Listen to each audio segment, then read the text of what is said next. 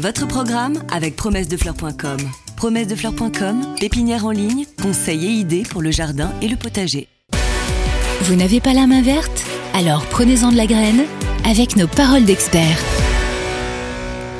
Là aujourd'hui on prend le sécateur parce que c'est absolument la bonne période. Nous sommes en décembre et on va aller jusqu'à fin janvier pour réaliser ce que l'on appelle la taille trigème, à savoir donc la taille des arbres fruitiers à pépins. J'insiste bien, ça ne concerne que les pommiers et les poiriers qui se taillent exactement de la même façon et que l'on va faire plutôt les poiriers d'abord parce qu'ils sont plutôt plus précoces que les pommiers et on voit leur production plus tôt.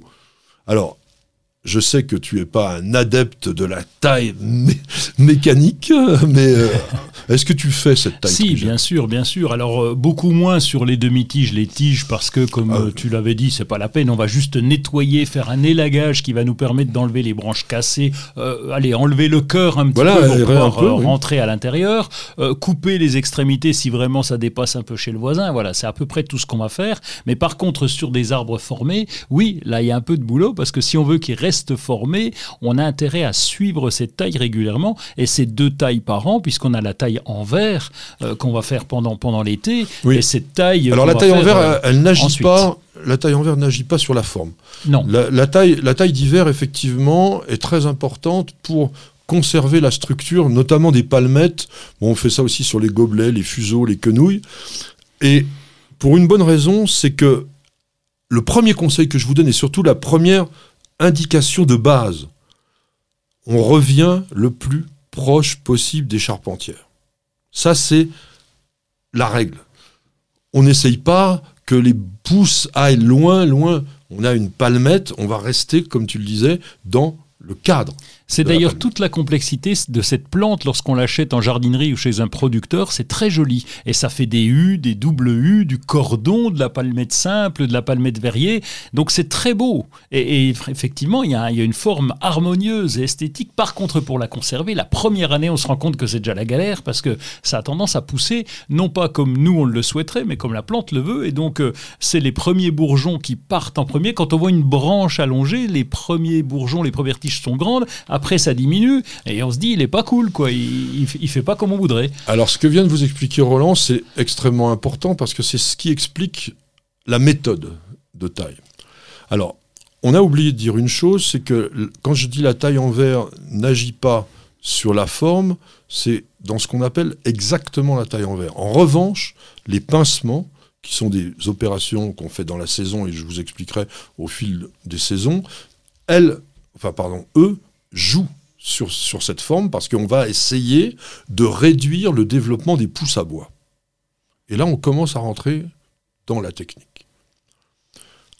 Il faut distinguer les différentes productions qu'il y a sur ces arbres pour comprendre et surtout pour tailler. Parce que sinon, on peut faire un truc très simple. J'ai dit quoi? J'ai dit la taille trigème. Ça veut dire quoi Trigème, trois bourgeons, c'est déjà compliqué. On aurait pu parler simplement, la taille à trois bourgeons aurait été plus compréhensible. Oui, mais ça a été donné il y a des années, avec un langage qui était différent d'aujourd'hui. On l'a gardé. Donc trois bourgeons, ça veut dire que si vous voulez pas vous casser la tête, si vous voulez simplifier au maximum votre taille sans avoir un esprit de rendement maximal, trois bourgeons. Ça veut dire quoi? Ça ne veut pas dire que vous coupez trois bourgeons.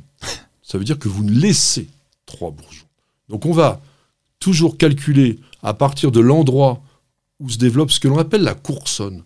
C'est-à-dire que la petite partie qui se développe sur la charpentière et qui va soit faire une branche, soit faire des fruits, soit faire les deux, c'est la coursonne. Eh bien, il suffit de couper un, deux, trois bourgeons, quels qu'ils soient, vous occupez de rien, tweak, et ça sera déjà pas mal. Maintenant, si vous êtes un tout petit peu plus intéressé par la technique, voilà ce qu'il faut comprendre. Vous avez donc plusieurs productions sur ces arbres fruitiers, et on parlait donc des pousses à bois. C'est quoi une pousse à bois? On va la reconnaître parce que la pousse à bois, c'est celle qui va donner du bois, et souvent le bourgeon est pointu, il pique. Alors c'est encore pire chez le prunier. Et, chez, euh, la, pousse à fleurs, euh, donc elle va s'arrondir. On va parler l'un après l'autre. La pousse à bois ne donne que des feuilles. On est d'accord. Donc ça fait une tige et des feuilles. Une pousse à bois que l'on trouve donc, comme tu viens de l'expliquer, avec des yeux. On préfère en langage arboricole dire des yeux que des bourgeons. Les yeux petits, effectivement étroits et généralement pointus. Là, vous ne cassez pas la tête. Toutes les pousses à bois, on les coupe à trois yeux. Qu'est-ce qu'on voit comme autre production sur ces coursonnes? Ah bah les, fleurs. Tu veux pas que j'en parle, mais ah bien. tu, veux pas, veux pas qu'on parle des fleurs Non, tu parles pas encore des fleurs parce que tu as encore oublié un stade intermédiaire. parce que quand, parce que alors, on va partir. on va expliquer autrement. Je viens de dire, on coupe à trois yeux toutes les pousses à bois. Que va-t-il se passer dans la saison? Alors, on va avoir, euh, sur les trois bourgeons vont reprendre la première, la deuxième et la troisième qui sera un peu plus petite. Donc la première va pousser, la deuxième et la troisième. Alors ce qui est très intéressant dans ce que vient de dire Roland, c'est que le comportement de la plante est toujours comme cela. C'est le bourgeon ou l'œil d'extrémité, celui qui est le plus près de la coupe, qui reçoit le maximum de sève et qui va donc se développer à bois. Tous les yeux, les yeux, les bourgeons on verra après, tous les yeux deviennent donc des pousses feuillées. Mais que se passe-t-il à la base de votre coursonne, qui reçoit moins de sève? Eh bien, ce petit rameau minable qui s'est développé, lui, il va avoir un autre type d'œil, qui est pointu, qui est plus, plus gros, qui souvent est porté par une sorte de petit pédoncule un peu ridé, et qu'on appelle un dard. Ce dard que vous reconnaissez très facilement sur les arbres a un avantage et un défaut. L'avantage, c'est que l'année suivante, ça sera eh que bien. Une fleur et, ah, bah ça y est, là, enfin, cette fleur. Moi, j'attends. Hein. Donc tu, voilà. Tu peux pas que j'en parle. si, si il reçoit la quantité de sève suffisante et nécessaire. S'il en reçoit de trop, malheureusement, et c'est ça son défaut, il régresse en pousse à bois. Donc ce qu'il faut essayer de faire, c'est d'éviter qu'il y ait des dards à l'extrémité de la coursonne.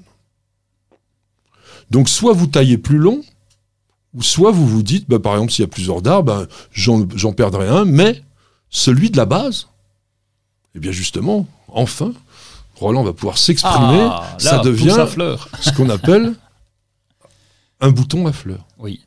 Et qui est arrondi?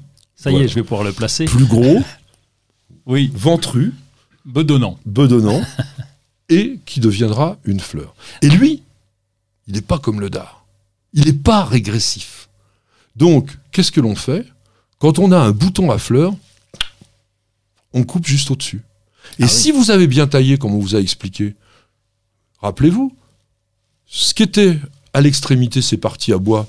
Là, on l'a coupé. Et le fruit s'est formé où? Le plus près possible de la charpentière. Ce qui EFD, on a à la fois favorisé la fructification et on a conservé la forme.